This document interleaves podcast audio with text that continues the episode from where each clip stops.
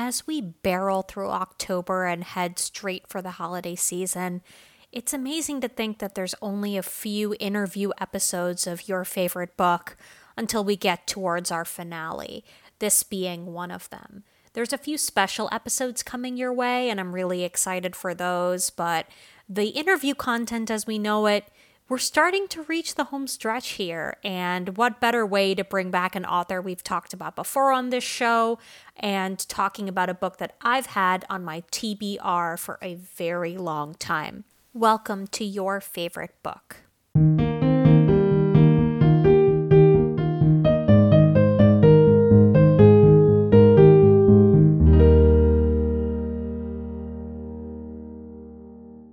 All right, so Ethan, thank you for joining me today. I hope you know all is well in your part of the country.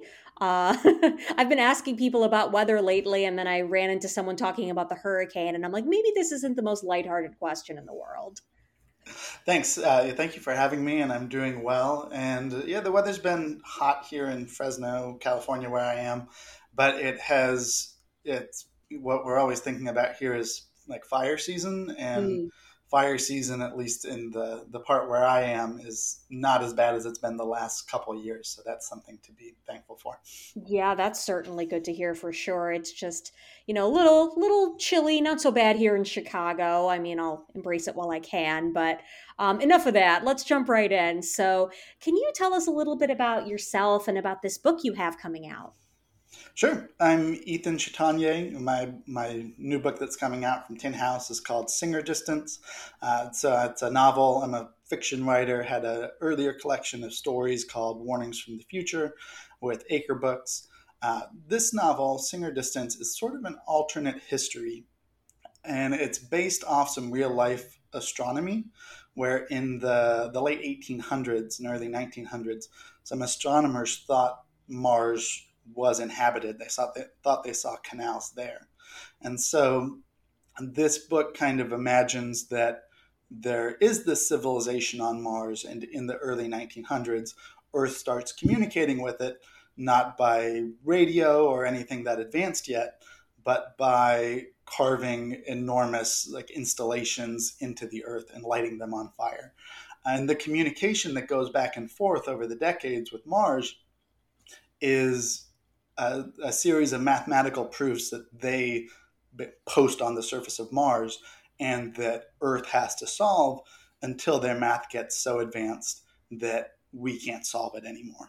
Mm, I see. Yeah, and that's a that's a great way of kind of summing it up. And it, it's a really complicated concept, but um, I'll preface this right away by saying that uh, math and space are two of the concepts that I know so little about, and honestly, never cared at all about as a child. So when I was like, oh no, a math space book, like, what am I going to do? I not only did you find a way to like humanize the math aspects of this, I mean, the character relationships are really kind of what guides this book along and it keeps you engaged with the math. And you also just find a way to relate math back to things that I know about, things like poetry and art, and things that feel, I don't know, to me more relatable and more human. And so um, I'm interested in knowing a little bit about uh, creating these characters and sort of finding that artistic nature in the world of math and astronomy. Sure. Yeah, the it has to kind of do with part of the initial angle I wanted to take on the book, which is it felt it felt very interesting to me to think about the idea of a planet right next door that had a civilization that wasn't that interested in talking to us. Because you know usually we're looking for life very very very far away in the universe. And to have something so close but so quiet seemed very sad to me. And as a fiction writer i'm always looking for like the saddest idea possible. And so so i wanted to explore that. And i felt like the the thing that tied in with that thematically is just interpersonal relationships here on earth where we can sometimes be very close with people very like close in close physical spaces with people but the emotional distant distance is different. It's not the same.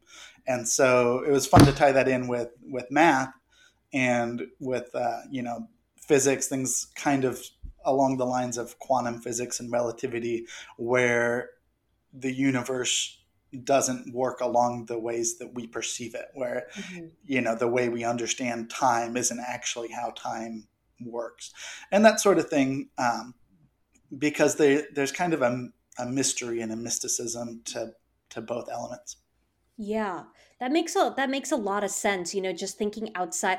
I remember being a kid and confused when math started including letters instead of numbers and the numbers disappeared entirely. It was like math kept changing its definitions and then people who went on to more and more obscure math uh, it, it just starts to take on this whole new concept where you're just kind of questioning reality itself and this takes on a whole new lens in in your book and you actually kind of preface to this next question of mine, but I guess we can talk about it a bit more is, you know, I'm wondering, you know, the boundaries between science and science fiction here. As you mentioned, it originates kind of from this 1800s idea of an inhabited Mars, but then you take on this whole alternate history idea in terms of how the math is being communicated. So I'm interested in knowing you know, how did you find that boundary between science and science fiction? And were those boundaries becoming, you know, more defined or more blurred kind of as you continued the writing process?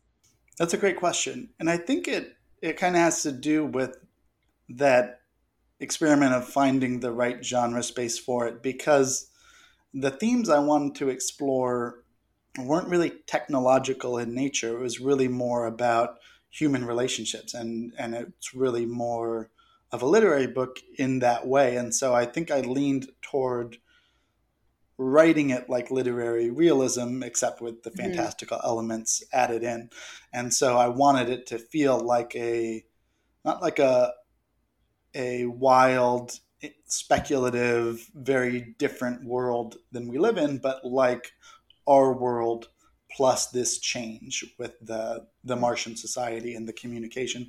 Um, and so that's I was trying to blend in historical detail and think about how it would interact with real history, the development of mathematics in the you know 1910s and 1920s, and and Einstein's theories in his papers, and the beginnings of the space age in the in the 50s and 60s. So I tried to do a mix of of research and invention so that I kind of could use that to link the two worlds, the imagined one and the the real history. That makes sense, and you're great at leading into my next question every time. But uh, so that was going to be my topic. You know, you start this book in 1960, and my question was coming back to, you know, why this year? I mean, obviously the book does span a larger period of time, but 1960 is sort of where we're introduced with our characters sort of on their road trip. And I, I, I kept thinking, you know, the prose feels very modern. Some of the things like the gender dynamics between characters felt very familiar, but yet we are rooted in almost that early paranoia or initial scientific exploration of the 60s. And so I'm curious to know, you know, why that era, what appealed to you about it, and did you at all feel limited by that time? That's a great question. Uh, a couple great questions. Uh, so I did think a lot about when to start it, and I I knew I had some forward limits as far as how how close to the modern day I could set it, because once you get later into the '60s, then you start getting a lot more stuff getting sent into space and a lot more mm-hmm. radio astronomy and that sort of thing where where you would get out of this mode of interplanetary signaling, which this is a good place to shout out one of the book's inspirations, which is a Ken Kalfus novel called Equilateral, where there's there's no Martian civilization, but there's one of those astronomers who's trying to transmit a a message this way, uh, and it's kind of a, about the the follies of imperialism.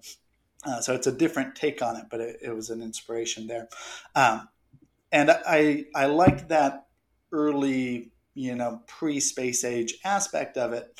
But I also needed enough time between the, you know, the late 1800s when this communication would start for it to taper off because I wanted that kind of thrill of the early communication. And then I wanted it to start to fade away. The math gets more and more difficult until we can't solve it. And then we have, you know, I wanted decades of silence uh, for that for that aspect to sink in. And so that was kind of where I found the balance between not going too far in the future, but having enough time for the the communication to start to disappear and for people to almost forget about it. Right. So even though you're kind of showing this, you know, alternate history, the way you put it, where these communication methods on their own haven't happened, you're being mindful of how this signaling would have taken place in different eras of time and keeping it faithful to that timeline in that way. And you know, you're you're right, it's not like a hard science fiction kind of book. It's very much immersed in a world that feels familiar and accessible just with this bent in a certain direction. And I think by keeping it rooted in a historically accurate kind of time frame, you know, helps with that overall immersion.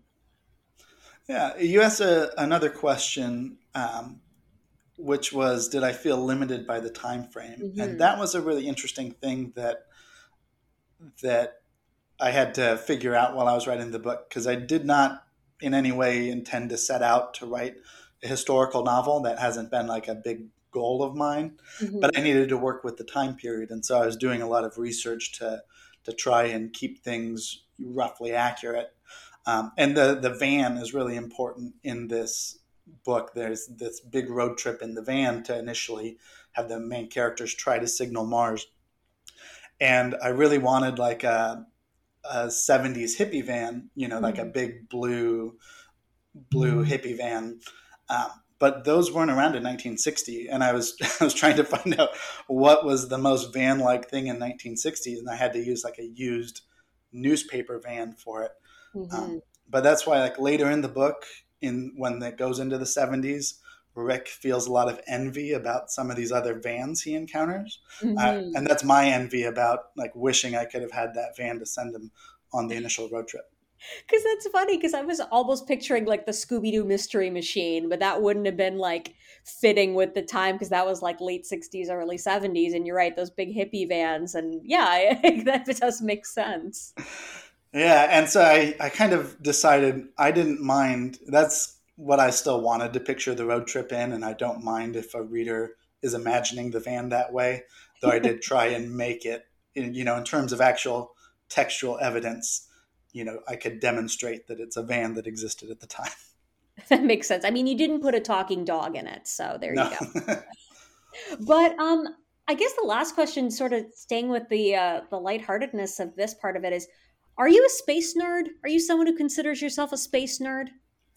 I would say yes. I'd, I'd also qualify that there are much better space nerds than me who, who kind of know the science and all the projects more in depth. So I think of I you know I try to be clear that I'm sort of a hobbyist space nerd, and I watch the documentaries and I follow you know uh, probably the more major of the space news that, that comes out.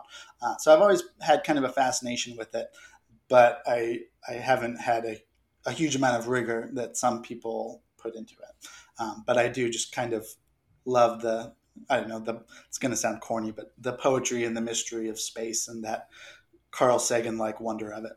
Absolutely. Yeah. And I, th- I think that comes through in the book. I mean, there's got to be a lot of love for not only the math aspects, but the space aspects of this book in order to, to write something like this and to make it feel, you know, relevant and to hit home for people like me that are, aren't even really into space or any of these topics, but it still feels emotionally relevant because the passion does come through. So I mean, if this, if all my discussions listeners haven't clued you in, I found this book really engaging, really enjoyable. It reads quickly. It's, you know, in, we haven't even touched on the fact that this is a bit of a, a thriller esque kind of plot. You know, you're you're searching for answers that you haven't found in a variety sense of the word, and there there's a lot of different interpersonal relationships kind of anchoring this book. And certainly think Singer Distance is worth the read. I recommend everyone pick it up. Well, thank you, thank you. I really appreciate that. Absolutely. And so I want to take this moment to transition a little bit to the book you chose for this episode. And uh, normally, you know, sometimes guests pick books that are not at all related to what they've written. You know, maybe it's a childhood favorite or what have you. You know, reading your book and reading today's book never let me go i mean you can see some of the the parallels there you know the idea of a world that feels similar to ours, but there are some differences. And okay, let, let me just tell everybody here that I know the usual principle of your favorite book is to avoid spoilers, but Ethan, as you and I were talking about, this is the kind of book where if we're going to talk about it, we have to spoil everything. So if you have not read Never Let Me Go by Kazuo Ishiguro, uh, just pause the episode now, read the book. It's short, it's well worth your time. Come back and then enjoy what we have to say because this is just one of those that you can't really avoid. Um, I have to shout out a past guest of the show, Maxwell Dunn, who recommended this book to me and said, Don't look this book up. Don't read any summaries. Don't read anything about it. Just pick it up blind. Trust me. And I honestly think that's the way you should experience this book. So, take my advice here. Pause it if you haven't read it, but if you have read this book, strap in. We're going to chat about it. And so, Ethan, now that we've gotten that out of the way, when did you first read this book and what was your overall impression? I think I first read this book, I would guess three to, no, probably even a little more than that, probably four to five years ago. Uh, and uh, I was somewhat bored by the first third of it. Mm-hmm. The first third, you know, it's it's got it's a book in three parts, and the first third is kind of this almost like a boarding school novel, and it's got interesting aspects and it's got hints of something deeper, but it it moves along at a slow pace. It's very patient, mm-hmm. um, and I was considering putting it down when I was when I was around that third of the way mark and then I got to part two, and it felt like, okay, this is pulling me in closer. Mm-hmm. And then I got to part three, and it's like this is pulling me in closer and like twisting a knife into my ribs every page that I read. Yeah. So like, um, and and it's really fascinating to me. I feel like not putting it down as a like a closing doors, what's called sliding doors move, moment in my my writing life, um, because there's just so much that comes later, and it relies on that first third where I wasn't as hooked. But all that stuff just it's it's weight that makes the end of the book completely powerful. So by the end of it, I was like, just like crushed and heartbroken in the way that I want a you know a good novel to do to me. Yeah. I, I think that reading experience really sums up what it's like to read a lot of Ishiguro's work. So yeah. um, this is my this was my third book by him. I had not read this book before uh, we planned this episode, but I had previously read. I actually kind of started a little backwards. Um, the first one I read was his most recent book, which was Clara and the Sun, uh, which I read for a book club, and then I read The Remains of the Day with uh, another podcast guest. And the reading experience you're describing with Never Let Me Go was very similar to my reading experience with The Remains of the Day. It's this yeah. slow moving book. And at first, I'm like, oh gosh, how long can this butler sit and ruminate about the past? and then slowly you're just brought in closer and closer and closer, and you realized you know even if you've zoned out a little bit which i definitely did like the impact i a lot of it did stick with me and that's the testament to ishiguro's writing. And then the impact it just crushes you at the end. And i i think i was patient through never let me go because i had had that previous reading experience and i kind of knew okay this is this is just what he does. Like just just stick with it malavika and it's gonna pay off. And i think this is probably my favorite of the three that i've read um, it's just such a beautifully told story and absolutely heartbreaking. And I mean, since everybody listening hopefully has read the book already, I mean, you start off with this boarding school premise and you notice there are some cracks under the surface. You know, there there's some these almost horror horror like elements coming to the surface here and you have this great sense of unease and then you find out that the students at this boarding school are are clones who have been produced as sources for organ donation and their fates have kind of been decided for them. And it, it's and you would think a premise like that seems so outlandish and so like you know how would this even surprise you? But it's just told in such a methodical interesting way that it does come up to shock you. Yeah absolutely. And i had the same experience with remains of the day. I had read that before and that's probably why i kept on going is because i mm-hmm. that book too gains power as it goes i first read ishiguro i read when we were orphans for mm-hmm. a college class and it felt kind of like that first third of the other books, but it didn't didn't gain that kind of power at the end, and I was kind of I, I wasn't impressed by the whole thing, and I didn't pick up Ishiguro again for like 15 years. and, then I read Remains of the Day because I, I saw some quotes from it and some talk about it. Made me want to pick it up. And I did. And I was like, oh, wow, what have I been missing? And so I read that. And then I read, um, I read Never Let Me Go. And I've read a few of the others now. And now he's one of my two favorite writers.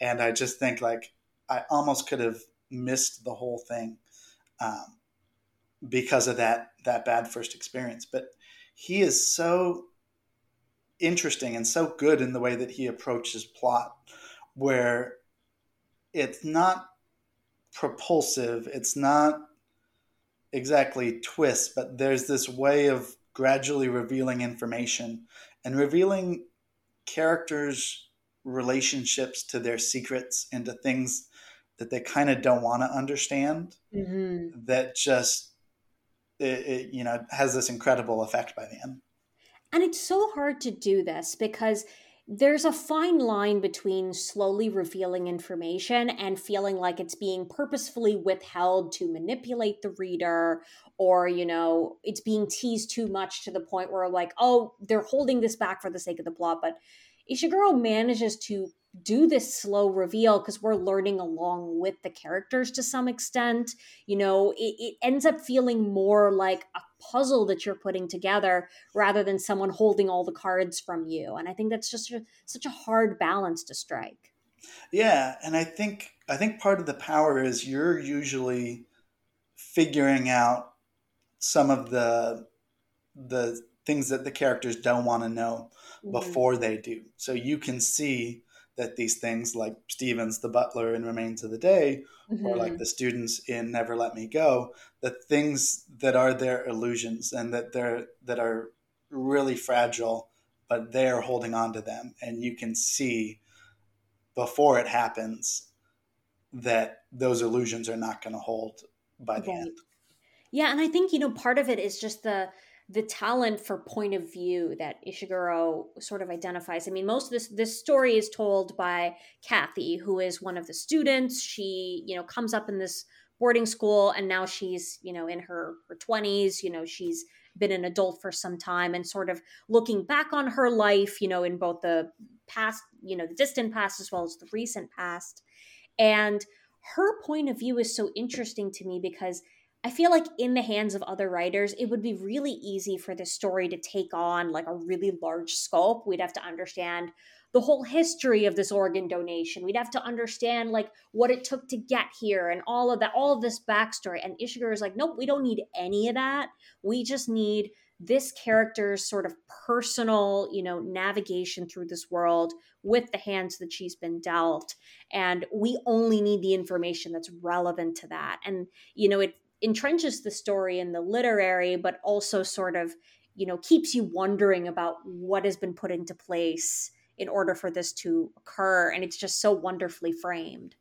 Yes. Yeah. There's a sense of mystery, but it's not about like clues and it's not about solving the mystery, but it's just about understanding the way the world that he's creating is is tweaked because it feels so familiar and so otherworldly at the same time. That feels like his his hallmark to me. Yes, absolutely. And and again, you know, it's similar to your book where it it's so, just sort of this alternate look at a world that feels familiar but then just takes a turn in one direction that for for the sake of what's being developed but also like your book it is very much about the relationships here so we see how kathy relates to the guardians who are kind of the instructors at this school and you know their sort of mixed feelings about the institution as a whole. Her feelings uh, to her best friend ruth and then tommy and how that changes over time. And you know i always say like the whole myth of a reliable versus unreliable narrator that's not really a thing. I think every narrator is unreliable. They can only tell yeah, a story yeah. from their perspective. Um, but we definitely see that through kathy as she is limited by how she has been raised and the the impact on us which feels so heartbreaking towards the end it almost just feels like a foregone conclusion to her because there's there's no way she can kind of interpret this differently. Yeah, and you kind of learn that the the limited uh, information that she had and limited perspective that she had about you know what her purpose is in the world is by design. Mm-hmm. and they you know the the people who ran the school uh, you know are basically trying to give the kids in a child you know keep give the kids a childhood and and do that by they don't withhold all the information. The kids have a kind of a a general sense of what's in store for them but it just it's given to them in a way designed not to impact them and to just be some background noise in their childhood that they don't think about much and that's kind of why that's where you start to get set up this illusion, this idea of the world and what life could be like that then comes under increasing pressure as as you get closer to the end of the book. Yeah. Yeah, absolutely. And it, it's just amazing how the world of the students it, it moves so slowly in that first third uh, but then you start to just pick up on little details like how these characters talk to each other and how that reveals so much about what's coming. You know, the, the subtle ways that they shame each other, or, you know, the ideological differences between uh, the students and the teachers, or between the teachers themselves. And the emotional intelligence or lack thereof of characters trying to pick up on each other's cues. It's such it's it's like a very slow moving chess game is what we have here. And for it to sort of progress in the way it does and just sort of take you off a cliff towards the end i mean it, it's remarkable. I mean I, I do agree the beginning gets slow and it's easy for first time readers to sort of lose faith in it but but stick with it honestly. Like it's it's really something yeah, I felt the same. I read The Buried Giant earlier this year, which is, mm. I think it had kind of a mixed reception when it came out. Um, but I I loved it. You know, I loved it. Uh, probably not quite on par with Never Let Me Go and Remains of the Day, which are two of my favorite novels. But it felt pretty close to that for me. And it too started off like first few chapters. I was like, okay, this is going pretty slow. But by now I know like, okay, that's probably that's probably probably actually a good sign that this stuff is going to become important later on. And it was. Yeah, I haven't read that one yet. I mean, I've, I'm definitely eager to read more because I feel like every book that he's written is so different from the the next and the other. Like he's always exploring these new ideas and new themes. And I had my uh, issues with Clara and the Sun, mostly because it touches a lot about genetics, and that's my uh, professional area. Oh, that's yeah. the field I work in, and I'm like, well, you missed this part, but um, but other than that, I mean, I've just been so impressed by the world he's able to create, the the characterizations he's able to craft, and most importantly, just the voices that he embodies. Just getting into these characters' heads, you know, it's it's so interior. You know, you're really getting how everyone thinks and feels through this character's lens and it's it's really just a masterclass in getting really close to a character and just understanding them inside and out. Yeah yeah absolutely. And i think one thing that i've been thinking a lot lately and thinking as i read his books is about plot.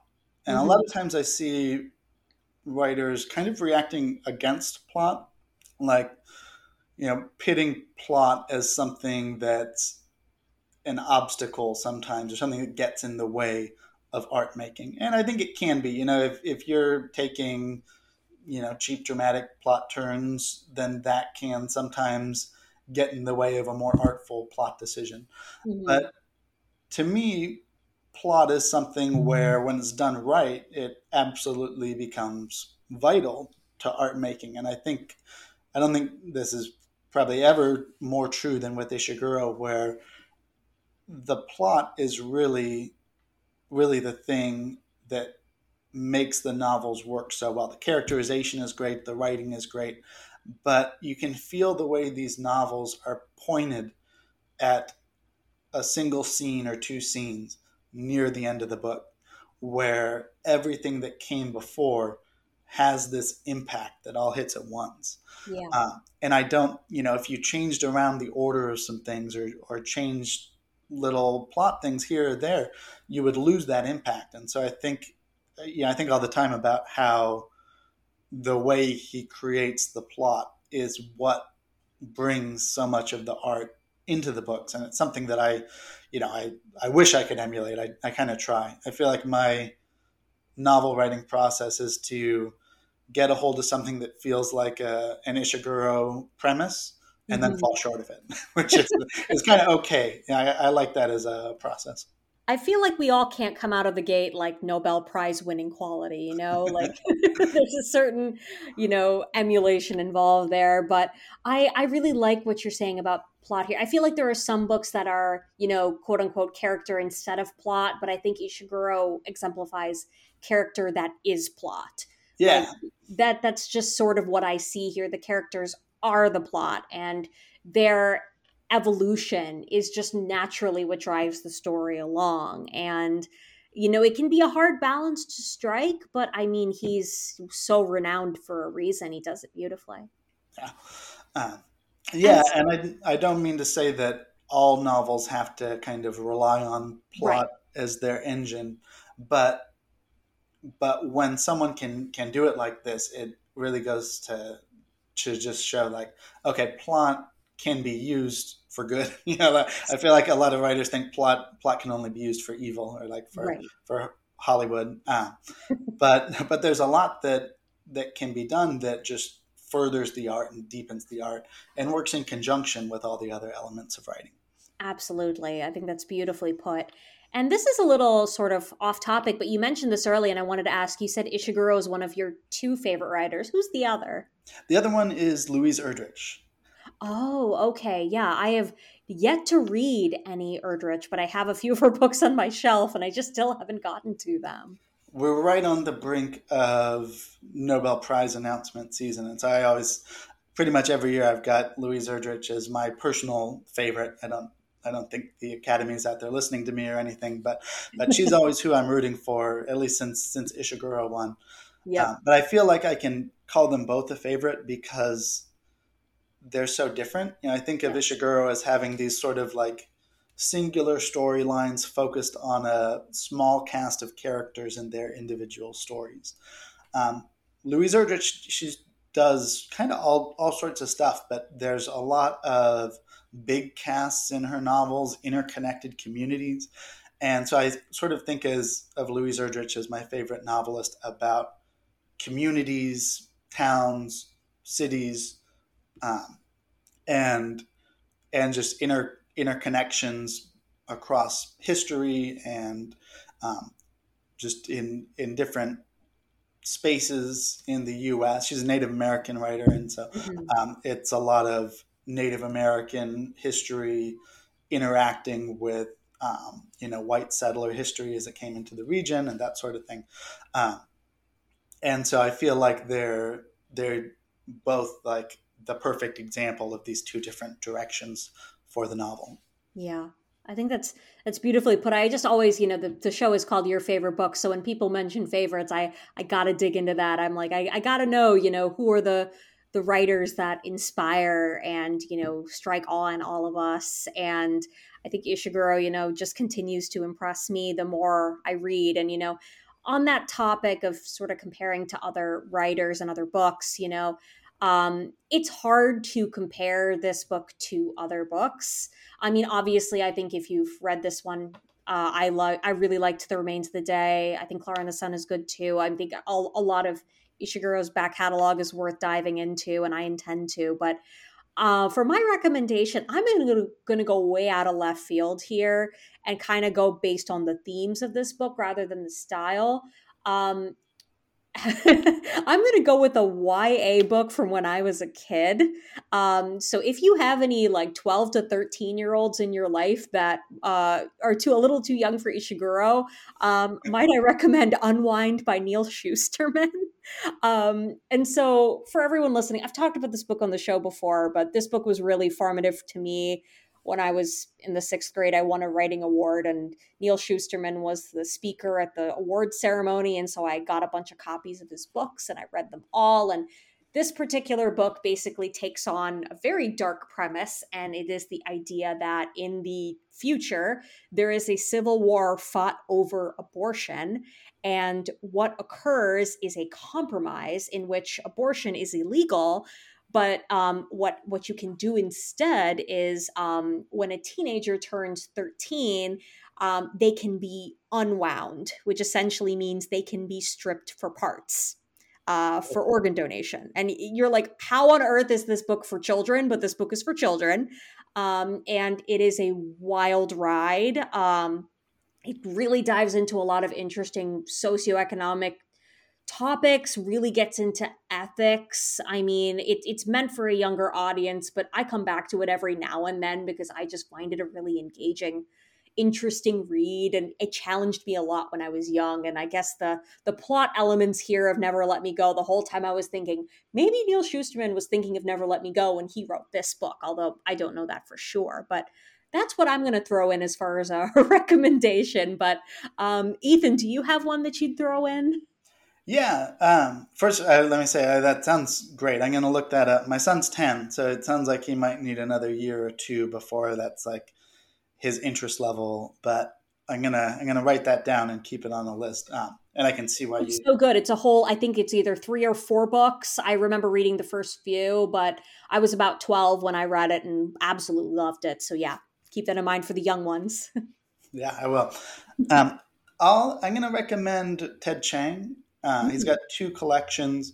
Uh, and I'll recommend one in particular for the connection here, and it's one that that feels like it's connected to Singer Distance a bit too. Mm-hmm. Uh, his first collection was called Stories of Your Life and Others, mm-hmm. uh, and the title story of it was made into the movie Arrival, the right. Amy Adams movie. Um, and now I think they're actually selling the collection under the title Arrival, which I, mm. I don't necessarily like that kind of movie based change, but uh, that yeah. might be what you it as now.